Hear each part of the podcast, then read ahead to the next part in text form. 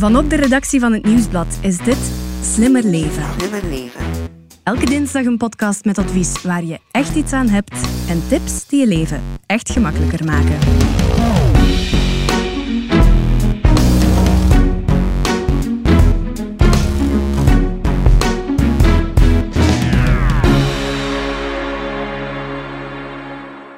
Een bordje vol lekkere verse groentjes uit de eigen moestuin, dat is toch een zaligheid. Hè? En blijkbaar moet je er niet eens echt groene vingers voor hebben. Ik ben Elias Meekens en bij mij zit Stefanie Verhelst, vaste redactrice van de podcast. Hallo. En Chris Snik, journalist van het Nieuwsblad en Slimmer Leven. Hey, dag Elias, dag Stefanie. In deze podcast gaan we het dus hebben over onze moestuin. Wanneer begin je daaraan en hoe? Zijn er plantjes met gegarandeerd succes? En hoe schik je ze best? En hoe zit het met onkruid en water geven? Alle antwoorden in deze aflevering van Slimmer Leven.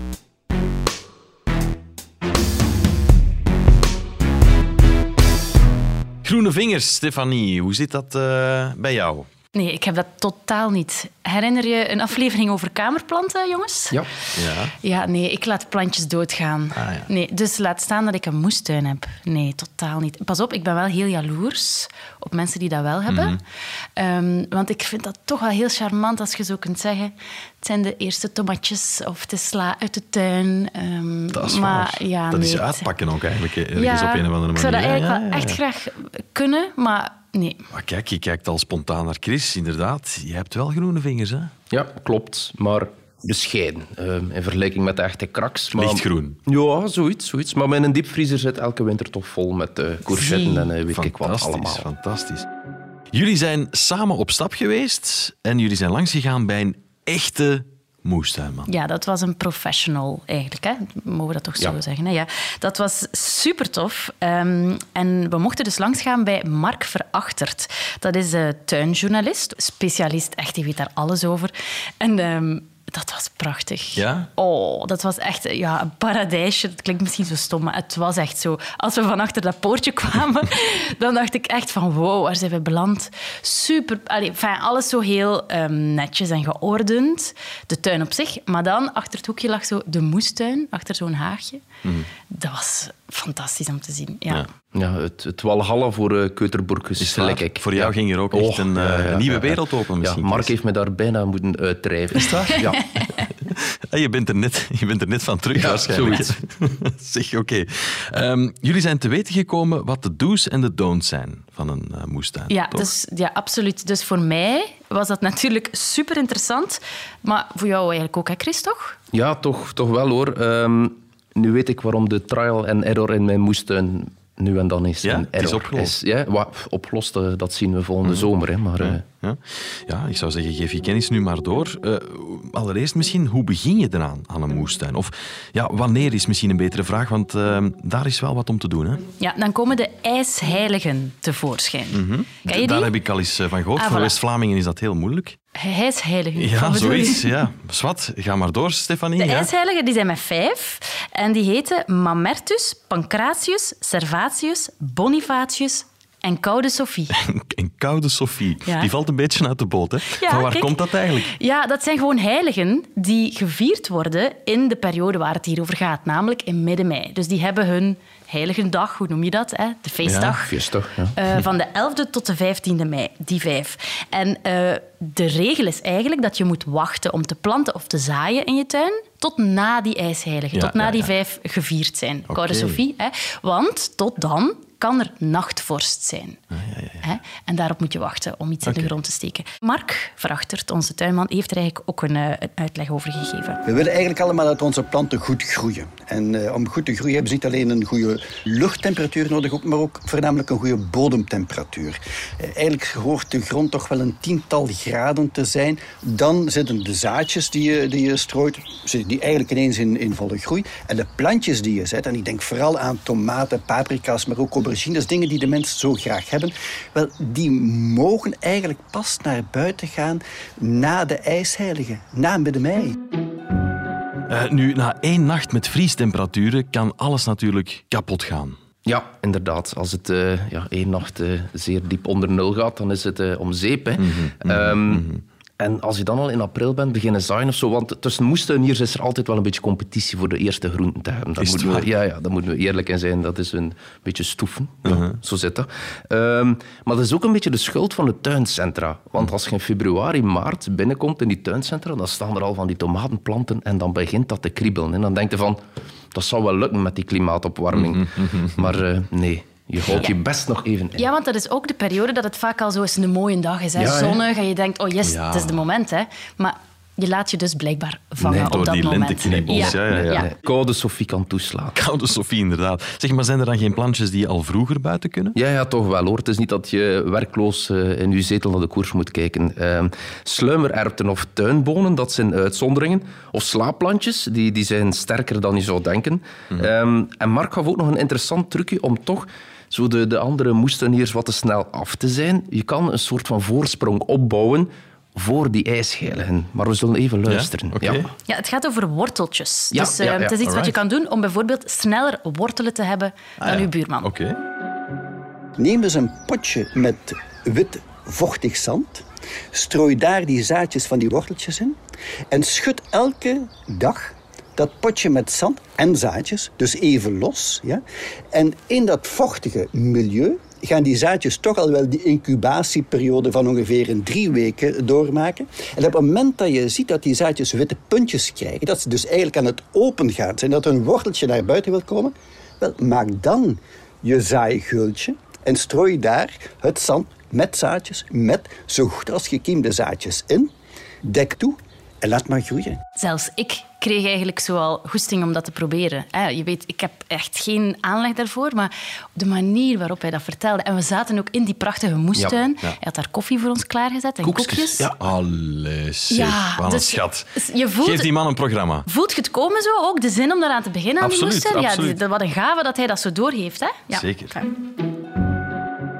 Goed, interessant. Eh, mag ik toch nog even terugkeren naar het begin? De grond zelf, eh, waar je in gaat zaaien en eh, planten. Hoe moet die zijn? Wat moet je eigenlijk doen aan die grond om te kunnen beginnen met de moestuin, Stefanie? Ja, ik vroeg mij dat ook af. Chris wist dat al, maar ik vroeg mij dat ook af. Stel dat ik echt van nul wil beginnen.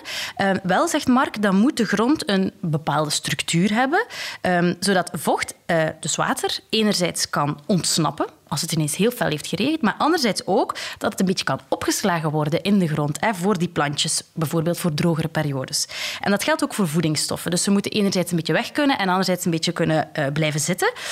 Ideaal is dan een ehm, zandleemstructuur. Dat is zo goed tussen hard en, en heel luchtig, de grond. Maar ja, je kiest dat natuurlijk niet zelf. Hè. Je kiest natuurlijk niet waar je je huis koopt, Ja, ja, welke tuin je hebt Ja. liggen, wat voor grond daar ligt. Maar je kan dat wel manipuleren. Je kan de natuur een handje helpen, luister maar. Ja, oké. Compost is daar heel erg belangrijk voor. Eigenlijk als je een nieuwe tuin begint, zou je best, en afhankelijk van de grootte van de tuin, maar een flinke aanhangwagen compost mag er zeker bij. Eigenlijk moet je tellen dat er toch wel een zeg maar 40 tot 45 liter, 4 tot 5 emmers, compost per vierkante meter mag uitgestrooid worden in uw tuin. En die compost moet dan eigenlijk ondergewerkt worden doorheen wat dan heet de vegetatielaag. 20, 30 centimeter dik. Ja? En dat hoef je niet elk jaar te doen. Hè? Ja? Dat is eigenlijk de start, want die compost die gaat zich wel omzetten tot humus, maar gaat daardoor eigenlijk ook de kwaliteit van de grond verbeteren. Fungeert ook tegelijk al wel als plantenvoeding. Maar die zorgt ervoor dat vocht, voeding, altijd kan gebufferd worden. Heb jij dat ook zo gedaan bij jouw moestuin, Chris? Wel, ik had het eh, geluk dat mijn tuin er zeer verwilderd bij lag toen Ja. we dat huis kochten. Dus daar lagen jaren ver aan eh, dode bladeren op de grond. Ja. Maar ik heb er wel nog wat bij gestrooid. En dat is eh, iets wat ik eigenlijk elk jaar doe. eh, samen met een beetje mest. En je voelt je pas een echte boer als je mest kan strooien. Mhm, dat zal wel, absoluut. We gaan het zo meteen nog hebben over welke groentjes gegarandeerd succes opleveren. En dat verdomde onkruid in onze moestuin. Hoe raak je daar eigenlijk vanaf? En hoe zit het met water geven? Dat is voor zometeen.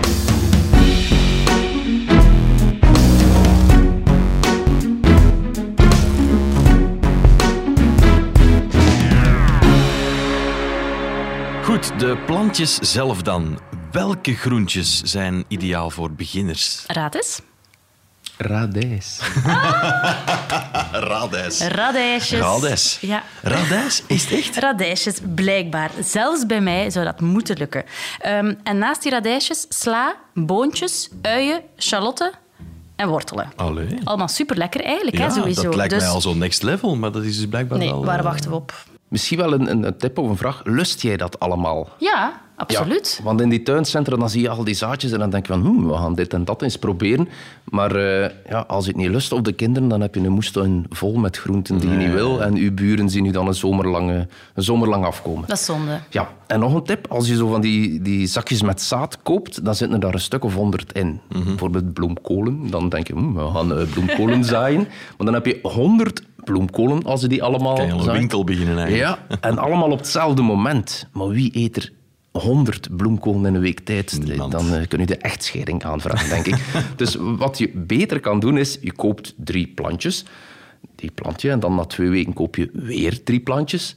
En dan heb je eigenlijk eh, verspreid over de weken eh, je oogst. En kan je dat ook met die zaadjes doen dan? Gespreid zaden, planten? Over, eh, ja, wel kijken op de verpakking, want niet alle groentjes eh, passen in hetzelfde seizoen. Dus eh, je eet geen jaar lang spruitjes. Nee, nee, juist. Zeg, en zijn er tips eh, qua ja, wat je waarzet in je moestuin? Moet daar een systeem in zitten? Ja, ja enfin, moeten, niks moet, hè, maar eh, dat is wel iets dat mij meteen is opgevallen bij Mark, bij onze tuinexpert.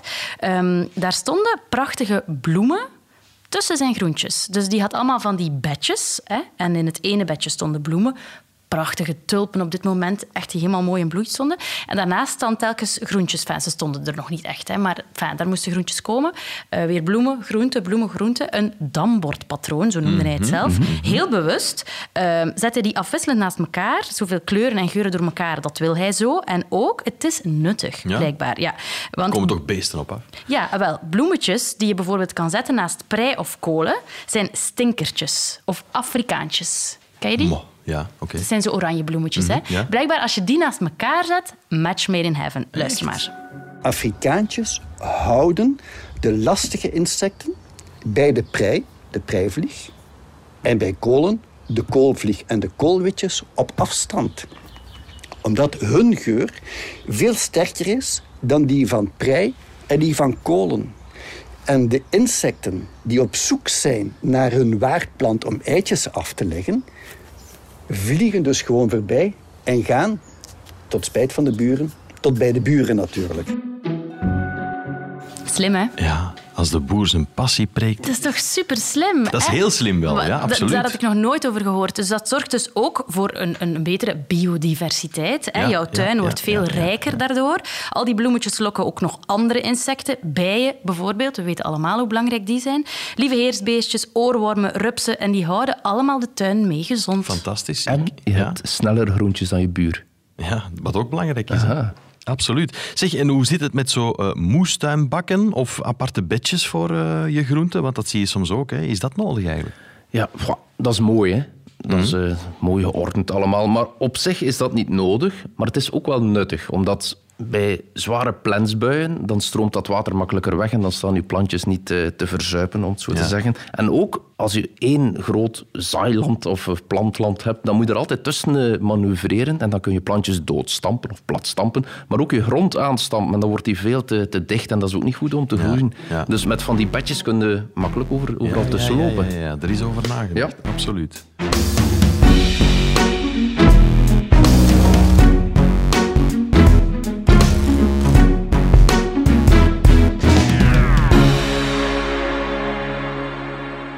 Goed, eh, onkruid dan. Ja, Roundup en consorten, dat is eh, niks voor ons. Dat is ook niet gezond, hè Chris? Eh, Nee, nee, nee, daar doen wij niet aan mee. En Mark, Mark ook niet. Wij doen het manueel onkruid uit de tuin halen. Hè. Ja, maar Ehm, het is toch wel de doorn in het oog hè, van elke tuinder. Wat, wat ja, kunnen we doen? Zowel van de moesten hier als de gewone ja, mens met een, een tuin. Mhm.